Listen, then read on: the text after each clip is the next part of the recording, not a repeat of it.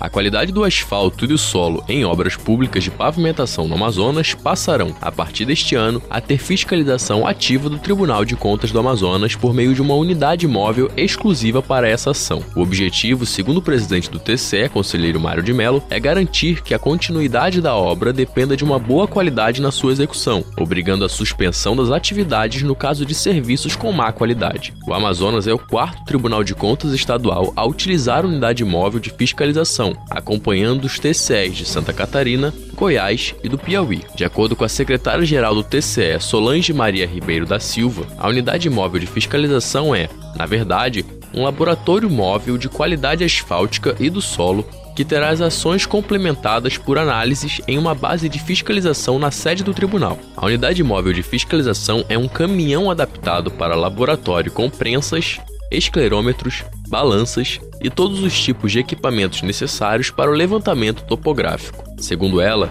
os equipamentos do laboratório móvel têm a finalidade de medir com precisão e espessura das camadas do pavimento, a composição do material empregado na obra, resistência do concreto e a qualidade do serviço em prédios, rodovias e pontes. Esses dados permitirão aferir se a execução dos serviços está de acordo com as especificações técnicas e legais exigidas, o que não é possível com a simples inspeção visual.